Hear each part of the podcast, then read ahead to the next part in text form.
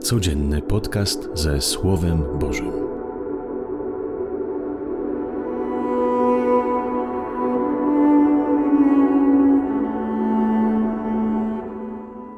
Z Ewangelii według świętego Łukasza.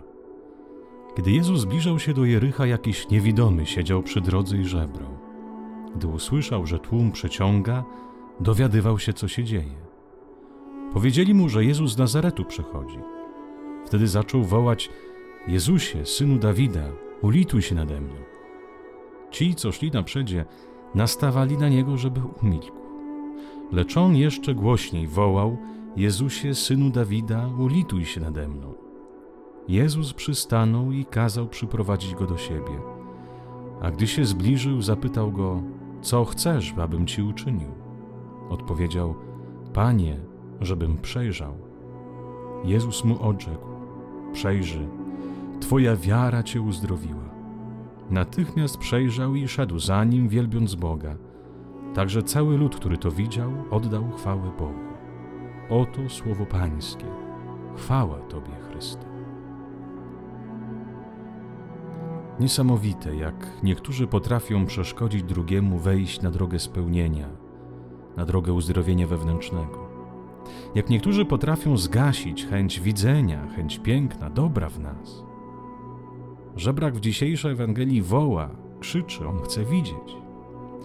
W Ewangelii nie chodzi tu o widzenie cielesne, ale bardziej o te duchowe. Człowiek może widzieć dobrze, ale być ślepy na piękno, na dobre rzeczy, które się dzieją w jego życiu. Może mieć wzrok perfekcyjny, ale być ślepym na działanie Boga. Może być ślepym na okazje, które pojawiają się w jego życiu, okazje do wzrostu, do bardziej intensywnego życia. Ten żebrak chce widzieć, chce widzieć więcej, chce widzieć tak, jak widzi Jezus.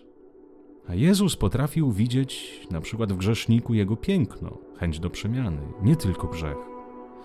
Jezus potrafił widzieć obudę ludzi przykrytą dobrocią, świętością i pobożnością. Wbrew nauczaniu o Bogu dalekim i karzącym, Jezus potrafił dostrzec Boga miłosiernego i kochającego. Jezus potrafił zobaczyć w hańbiącym krzyżu coś więcej niż kara i śmierć. Potrafił dostrzec w nim narzędzie na pokazanie światu miłości Boga. Żebrak też tak chce, ale mu zabraniają. Rzucają mu kłody pod nogi. Nie możesz wołać, nie możesz widzieć tak jak on. Musisz być ślepym, bo my jesteśmy też nimi. Nie pozwolimy ci, byś był innym od nas. Sami nie chcemy i tobie zabronimy. Ale on wołał. Nie zważał na tych, co mu krzyczeli zaprzestać. Wołał, bo nie chciał być jak wszyscy. Wołał, bo chciał lepiej, więcej, piękniej. Może i tobie też bliscy, znajomi obcinają skrzydła.